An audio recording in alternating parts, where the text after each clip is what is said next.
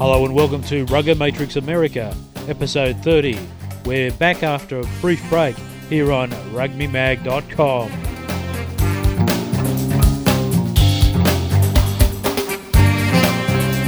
Man oh man, has Bruce McLean got a lot to talk about, and we check in with Alex Goff.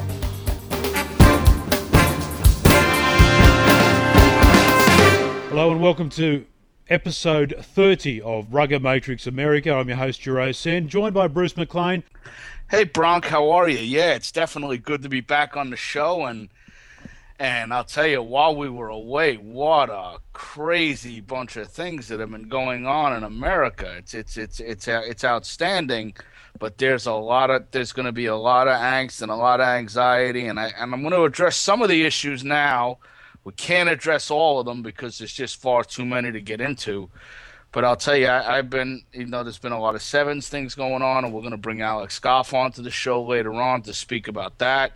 And we'll probably get some of Alex's thoughts on some of the things that that Ed Ed Hagerty had written in his article that called out the USA Rugby Board and called out the CEO Nigel Melville and called out the head coach Eddie O'Sullivan and basically called for a change in, you know, for lack of a better way to say it. And there is a board meeting coming up where Kevin Roberts is up for reelection as head of the USA board. Now, essentially, my thoughts on the future, uh, instead of blowing this up, I think that um, Congress should use the meeting to get other things accomplished. I don't think that blowing up, you know, trying to get rid of Kevin Roberts and trying to get rid of Nigel Melville is necessarily a smart idea. I think that what we should do is, and, and, and if you did that, you know, Kevin Roberts brought in an Emirates deal that's worth over $2 million of sponsorship. And if you blow if you blow Roberts out of the water, you could possibly lose that sponsorship. And and I think it's smart to elect him because I think that he'll probably want to leave post Rugby World Cup anyway. And and I and I wouldn't I wouldn't use any leverage that Congress has right now to blow him out if he's going to leave in a year.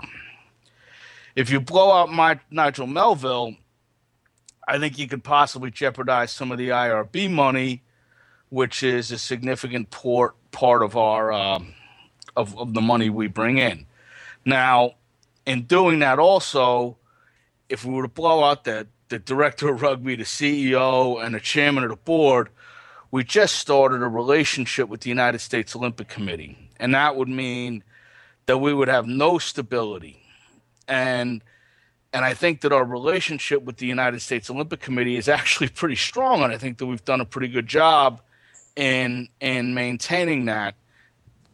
And I don't think it's going to be as strong if there's a massive turmoil.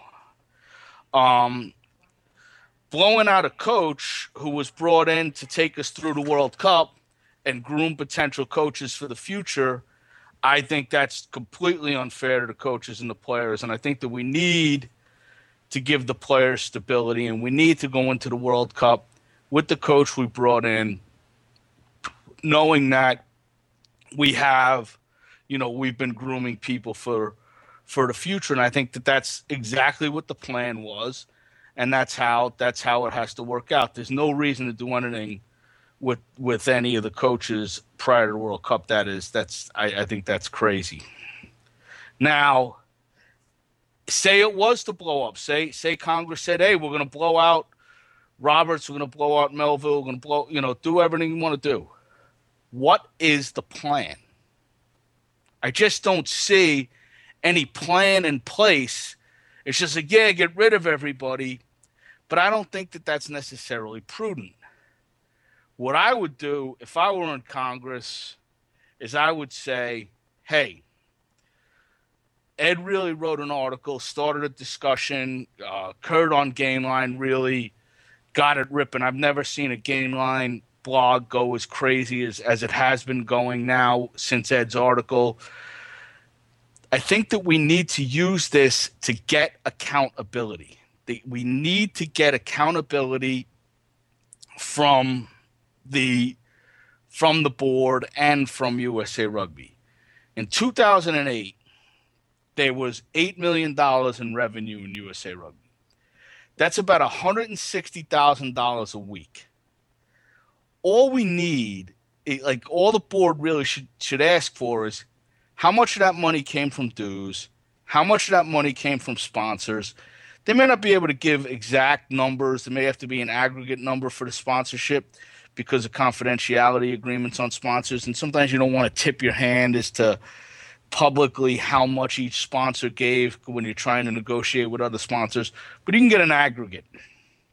And also how much money was spent on each program with a full accounting of the programs, eh, with all of their expenses. And then after that, what are the salaries and expenses for overhead? And I, you know, you don't have to give people's personal salaries. Just say what the salaries and expenses are.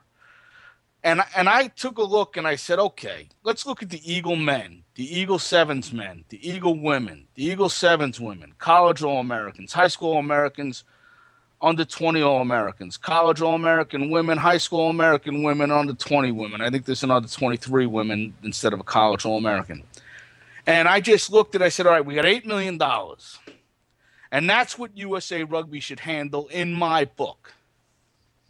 Give the Eagle men 2.5 mil. Give the Eagle sevens 1.5 mil. Give the Eagle women 750 grand. Give the Eagle sevens women 750 grand. Give the college All Americans, high school All Americans, and under 20s for the men 500 grand. Give the college All Americans, high school All Americans, and under 20s for the women 500 grand. That's $150,000 each age grade program and a $50,000 buffer if they screw it up. That spends $6.5 million. That leaves out $1.5 million to do everything else you're going to do. So I don't know where the money's going, but I do know that an $8 million operation, I'm not saying any, I'm, I'm not saying anything's being misspent. I'm saying an $8 million operation, you can do that and it, you could actually, I think that they'd be better off than they're going. Uh, as far as board members, you know, you sit and you say, oh, you get a guy on the board. What I would do is I would look for board members going forward. Cost twenty five thousand dollars to get in, and that's a that's a partial payment on your partial year. You come in in I think it's September, October, and then it's a minimum of fifty grand to stay each year, and it's hundred thousand dollars for the chairman spot, and if you get a guy, you say like, oh, you know, we need people. Sometimes there's good guys on the board who are really, you know, they're very dedicated to rugby, bop, bop, bop, and they're really good. Well, that's good. Get someone to sponsor them. If they're capable, they'll get a sponsor. Somebody will say, you know what, I'll give, I'll put that fifty grand up for this guy because I think he's worth it. So when I and I take a look at that, and let's say I want to go back to the other thing in the board meeting or the, the Congress board meeting, there was a plan that was done by USA Rugby that would have gotten an F in clown college. It was a plan to make a plan. The only concrete component was to increase the tax base by making kids pay CIPP, and it was sickening. Congress should demand a rewrite with specific goals, specific accountability, and a plan to get where we need to be. Set the goal, then plan specifically as to how you're going to achieve the goal. And I think we need this by Thanksgiving. There's no need for fluff. There's no need for nonsense and pictures and PowerPoints and all this crap. Just give us the three to five page proposal, meat and potatoes. How are you going to do what you're going to do? You know, in summary, I would say let's try and mature the United States Olympic Committee relationship for a year Let's get accountability and transparency from this meeting. I think that's critical. I would only have board members who buck up or get sponsors to buck up at 50 grand a year and a minimum and 100 grand a year at a minimum for the chair. And I'm not saying commercial sponsors, it means a private guy to pay to have a guy on the board. That's the only kind of people we need. If they're not going to give any money, then we don't need them on the board. Congress also has to bear a bit of responsibility, you know, and and and localities I think need to work on their own stuff. I also don't think it's pragmatic to blow things up. I think that we need to refocus, get it right, keep the people that we have on board, keep a bit of stability going forward, and I think that's that's the uh, that's the key. I don't know. What do you say, Bronk? What is the end goal for USA Rugby? Uh, what do you want to be? Uh, do you want to be? A, obviously, it's not a superpower unless you're looking way down the track. Well, you know what, Bronk? I think I think that you know, from my perspective, I think that we are capable of being a top ten nation that can roll into the seven spot, and and and if we do that, I also think that we are. I think that also we're capable of being a power in women's rugby. I think that that's and in men's rugby, getting crossover athletes. Actually, actually, the United States Olympic Committee, that that relationship is pretty interesting because there's a lot of technology that gets used in other sports that we don't have in rugby that that now can be shared with us and and we'll be and we'll be able to have access access to those things at, at palatable prices and then and then and then also the crossover athletes there's going to be guys who are tremendous wrestlers but not going to be olympic wrestlers there's only one guy that's going to go to the olympics 15s is kind of a more all-inclusive game so i think that we can really work together on that end and i think that in in rugby we're gonna if we're gonna try to get to the next level, we have to do it by growing the game at the grassroots. And there's a lot of people like the San Francisco Golden Gate Rugby Club does a great job. Play Rugby USA does a great job with uh, Christian Mayo and Mark Griffin from Old Blue and the AC in New York. And then um, and then the Morris Rugby Club, who's a Division two club out in New Jersey, does a tremendous job. They have two thousand kids in their program, and the Union Rugby Club is a Division two club in New Jersey, has a thousand kids in their program. And these are the types of things that need to be fostered throughout throughout the country and, and keep on doing that. Instead of trying to get them into the tax base, just try to get them playing and try to enjoy it. Make it easy. And I think that by by eliminating regulations, you can make it easy on people to develop these programs. Once you play rugby, it's the greatest game in the world. You're going to keep playing. Develop what we can domestically as best we can and try to get as many of our people playing overseas in, in daily training environments where they can be successful on the national team and then try to be the world's guest. So if you're going to go and Ireland's going to play you, that's cool. They'll they'll they'll pay for you to be there three or four days before. All right, so you may take a whack in the first game, but play them in a two test series. You'll be there. Your team can assemble for another, you know, ten or twelve. You know, you can assemble for ten or twelve days, and then Wales may play, and then and all of a sudden you get this trip that's really cool. And your team gets better and better. And I think that that's what Argentina did. They became the world's guest. And then every once in a while you bring a team in, you play tough at home, and you bring in a crowd. You don't have to go crazy with that. And then those teams will see you, and if you perform, they'll sign your players if they sign. That's what we want to do. We want to get our players playing overseas, professional environments, daily training environments, give them an opportunity to shine. And and I and what would be nice is if the IRB would say to some of these some of the nations where there's professional rugby, hey, um, if a if a guy is playing in in a 12 or above level, like you know his IR their country's IRB ranking is 12 or above, then they don't count as a foreigner if you sign them. What do you think, my man? What do you just think? Eh, get off your soapbox. Let's get Alex Goff in. Yes, Bruce, we've had enough of your soapbox, although it does increase your height, so make sure you keep it around. Let's join Alex Goff now, who chimes in from the west coast. Good Hi, Alex. how's it going? Good to speak to you again. Well, so I guess the first time on the show, but so welcome to Rugger yeah. Matrix America, and thanks for allowing us to be on uh, US uh, Rugby Mag. It's it's a privilege and and a pleasure. Well, it's a double thrill for me, Juro and Bruce, because first of all, I, I get to have the podcast uh, on rugbymag.com, which is great. But also, I get to be on the podcast, which is exciting too. And uh, I, I I think I think Bruce has to be polite to me now, so that's nice too. Yes, well, he does. Alex, I tell you, I, I think that I think that uh, most guys who are virgins on the podcast get a little bit nervous. I was gonna, I, I saw Ed, I saw Ed at the National All Star Sevens, and I asked him to come on when I was gonna do my uh, my little rant, and he's like, I, I don't know, I don't know if I get Skype. we'll have him another time, but it was pretty funny. So, I think yeah, you we would just- be outstanding. I think you would be great to have on. Oh no, definitely, he would be terrific. Uh, Alex, great coverage. I'll uh, let you know uh, great coverage on the site about the Women's World Thank- Cup currently happening uh, in the UK. Well, I think it's been very mixed. I've been getting a lot of feedback from uh, from England with Jackie Finland, who is our on-site reporter back there, but also in terms of talking to people who are deep in women's rugby here in the states, and you know they, they support the team and they support the individual players, but they can also be very frustrated about some of the performances we've seen.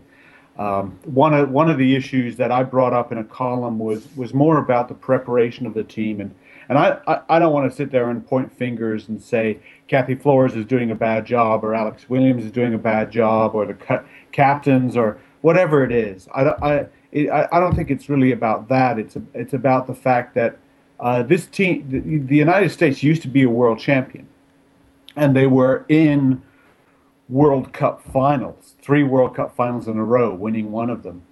And it's real tough for people to take that they're not going to be in the top four this year. And I think that um, in terms of what I see, these players don't get the right level of competition to make it hard for them. And I think that if you look at the fact France is playing extremely well, France beat Canada. Um, that that Ireland beat the United States, and Ireland is a very very good team now, and and this was a team that wasn't so great a few years ago. The the you say, well, what's the difference there? And the difference is they play in the women's Six Nations. Correct. And the United States Yeah. and the United States and Canada do not have a women's Six Nations. They play each other, and unfortunately, they we, we don't even have a series. We don't sit there and say, I don't know, this is you know this is the Jen Crawford Cup, and we're gonna um, fight for this, play a three-game series, something like that. It always seems to be a development thing. It always seems to be a game. Well, well, we're testing these people here, we're testing these people here, and I just wish there was a game where sometime between one World Cup and another, you look some of these women players in the eye and say, "You have to win this game. This is a game you got to win, and if you lose, you're going to be very unhappy." It doesn't seem like we have those games. It's interesting to see the transition then and, and the success of the American team because the Australian side, which uh, received no support whatsoever about 10 years ago from the Australian Rugby Union, who's now suddenly performing well. We saw them do extremely well at the Sevens uh, World Cup and now performing where they've smacked South Africa 62 0 to get into the semi finals against England. And they don't have that regular competition that the Six Nations provides.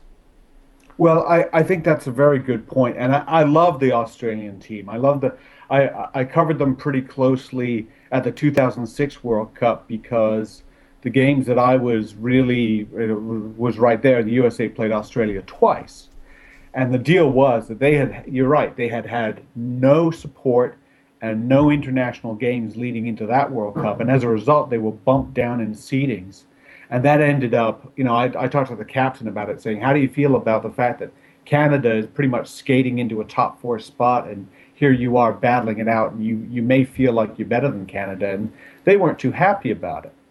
But um, you know, moving forward to the the Sevens World Cup, they were outstanding in the Sevens World Cup. And the thing that struck me, first of all, all those players that came from touch rugby, wonderful skills, really just outstanding ball skills among them, which helps in sevens. And then they're just great athletes. And the third thing that comes up is, yeah, they. You're right, Juro. They don't have uh, international experience. I mean, it, it, they don't have a regular international uh, competition. But what they do have is a pretty robust domestic competition where there aren't a lot of teams, and they beat the hell out of each other pretty much every week. And even with the Women's Premier League we have in the United States, we're still struggling to get that. Uh, there are still an awful lot of club players who think they're playing tough, tough level of rugby, and they're they're not. So if we if we hopefully ramp up that women's Premier League where it gets a little bit tougher, and where we're funneling some of these college players who we're not seeing at the moment quite going into uh, into club rugby the way we'd like. If we funnel those players in, then you might see the the the level of club and provincial rugby or territorial rugby in the United States go up, like Australia has. And so it's Australia's domestic program and their emphasis on basic skills that I think has made them good. For the women, I think it's very difficult financially and from a support way to get through this season. And and they're working their butts off. But is there a funnel? Is there, you know, do they have a high school to a college to a to a women's to a to a national team? And it's just it seems to be there's a lot of stuff going on, and it can it be more concentrated because there's not as many women playing as men. There are nowhere near as many women playing as men, but the the the access to the top level athletes I think would be higher the I, I, think you're right. The, the the women's clubs don't have this. They, they they have they have an organization, and there are some that are extremely well organized. But I think you don't have this funnel. You, you're right. You you don't have an awful lot of clubs that have an under 19 team under their umbrella. Uh, you, and, and, even even with the fact that I, I think there are lots of little factors involved. One of them being that a woman can play if she's a good player and if she's a smart player, she can play a lot longer than a man can. There, uh, well into it. there, there are women who've played for uh, the United States well into their 40s, and that's something that a man just not going to be able to do. So you've got your old boys become old boys in in in men's rugby earlier than they do for women. In women's rugby, I will say one thing. Prior to the 91 World Cup in 1989, I was coaching the Met New York women and I just graduated college. I don't even know how the hell I got drafted into doing that. But I went down and I saw Florida State play, and it was Kathy Flores, Patty Jervey, Candy Orsini, and I will tell you straight out, that was some of the best rugby I have ever seen in my life on American shores. Those women were outstanding. They were deft with their hands. They had footwork. They did amazing things. That team that won that 91 World Cup was legit. Seriously effing legit. And I think that we can get there, Alex. I just I, do I know the exact route? No. I mean, am I a huge women's rugby guy? No, but I do believe that we need to support women's rugby because I think that that's that's a medal opportunity. I think I, think you're absolutely right. It's a medal opportunity, and it should be supported in an equal way or or a, a, a proportionate way. But I think that uh, you know, I, I don't have answers there. A lot of college people, a lot of college people say, look at Penn State, uh, look at Stanford, look at Brown, look at Army, and look at the, the kinds of players they're bringing out. Those are the players who should be funneled directly into the national team. And then you go down to the high school team, and you you know I I coached uh, high school girls rugby for uh, what is it seven years, and and there were some enormously skilled players, not only in the team that I coached, but the team the teams that beat us. You know, Kent Washington has has players that are just uh, will blow you away with the, the skill level they have, the passing. And then you look at the the international or the club level, and you say, we don't see that passing anymore. We see we don't see somebody able to, to pass a 10 meter pass where they can in high school. So I think that there's some some kind of connection that could be made. How is it made? I don't know, but I think the Olympic rings have an awful lot of, to do with it, and I think that uh, as much as you guys might bristle about sevens, sevens is a great way to continue to bring in that and, develop that skill level because it's that skill level that broke down for the United States against Ireland. It wasn't about it wasn't about being tougher. It wasn't about winning the ball. They won plenty of ball. They just couldn't hold on to it. Well, speaking of uh, sevens, the National All Star Championships, plenty of coverage on the site, Alex, and uh, I don't know, what was the highlight for you? Well, on a on a on a personal level, on an individual level, I think the highlight for me was uh, watching Mile Pulu play, and he won the MVP for the tournament because Mile was not allowed to play for his club at the Pacific Coast playoffs because of a you know a player registration thing. It was a paperwork problem. It was a legitimate paperwork problem, but it was a paperwork problem. So he didn't get to play. So he didn't get to go to nationals he sits there. He's I mean, he, the kid was just very sad when I talked to him about it, and so he gets to go out and and show his stuff. Um, in that case, you know, I, I think it, I think it, that was a, a, highlight on an individual basis. Um, overall, you know, on the men's side, I think I think the play was pretty good. Uh, that's not always been the case, but I think generally there was some pretty good stuff done and there were some good players that uh, head coach Al Caravelli will be able to see. On the women's side, there was some good and there was some bad. It's still we're not seeing an awful lot of players that look kind of sevens naturals. So if I were uh, USA coach Rick Suggitt, I would be I would be grimacing a little bit, thinking, you know, how how many legitimate international sevens players did I see this weekend? I saw a few. Ida Bernstein comes to mind but uh, not a lot. Well, this is really pathetic. I was actually there, and I didn't watch a lot of the women's games because I was. Uh, I we actually at the at the AC we have a um, a guy named James Aldridge who had never played rugby before, and he he played football for Notre Dame at, at running back, and he was he was coming down to look at the All Star Championships. He'd never ever played in the game, and somebody on the Midwest got hurt, and Caravelli asked us if he would play, and and he we were like, yeah, what the heck? So he, he borrowed a pair of compression shorts and a pair of boots and joined the Midwest team on Saturday, and then went on Sunday and played and I but I didn't see Rick Suggitt. If I had known he was there, I would have really liked to meet him. But I, I so we were we were jerking around doing that, and I also had my I had my boys with me, so I was playing a lot of hide and seek during the girls' games in the woods. So, uh, but what I will Sounds say, like Alex, what I will say that I saw during the during the women's games, during the men's games, was I saw the crossover athletes and the effect that the crossover athletes had on the game in a positive way. Miles Craigwell from Brown University, who was cut by the Dolphins, he uh, who plays for the AC, he he made. There, there was a time in the first game I saw that he made three defensive stops that were all due to hustle within 45 seconds. And I saw that the guys who were – crossover gridiron players or, or rugby or football players in, in our world, Juro, they they were absolutely fantastic. Now, are they sevens players yet? No, but they were absolutely fantastic. And the level of hustle and the level of enthusiasm and the level of athleticism that we saw top to bottom was unreal. Those those those two players from Puget Sound, the Fijian guys, were fantastic.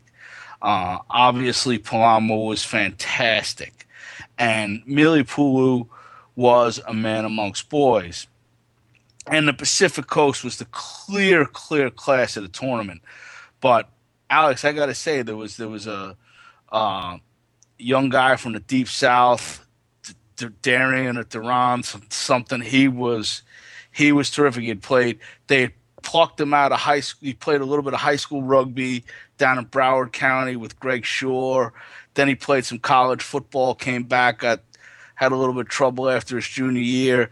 Came back, got into rugby, and he was a superstar. Hadn't played rugby in a bit. I mean, I saw some people down there that were terrific, and that we're going to be hearing about them in the future. And I think that that's the thing now, it's going to be how much work do these crossover athletes put into being good players in sevens, 15s, or whatever they go into. But this is this is a really exciting time. I mean, Alex, we are talking serious athletes. It's, a it's huge. How, it's huge. The the Darian Woodson is the guy from the south, and and he is. I don't know if he's a crossover. I mean, he's done a little rugby and everything, but but certainly a a guy that that you look say you, you makes you sit up a little straighter, doesn't it? And just say, uh, you know, I, I want to watch this guy. But I think you're right, Bruce, that uh, you know, that, how much are they going to put into this? And I think one of the things that Al Caravelli learned dealing with crossover athletes over the last few years is, first of all, how to treat them a little bit. And he threw uh, Leonard Peters to the wolves a little bit, but he knew that Peters was itching to compete. And he did the same with Tommy Saunders. And both of those guys, neither one of them made the All Stars, but they made the club uh, championships. And both of those guys, if you watch that club championships, um, are people you'd say, "Wow, that guy's a star." And Leonard Peters is now is not only a crossover talent; he's a rugby player now. And I think Cregwell probably has better physical tools than some of those guys. I think he's faster than Saunders. I think he's faster than Peters. And if he has the right mental attitude, then he's going to be better than them. And I think that uh, Caravelli has basically said he is the guy, the guy who's going to. Uh, he, he has that attitude, so he's he's going to come through. So. And that's when you got the battle half won, the right attitude. All right, Alex Goff, thank you for joining me, and Bruce McLean as well. We are back on track with Rugger Matrix America on rugbymag.com. Look forward to chatting to you next week.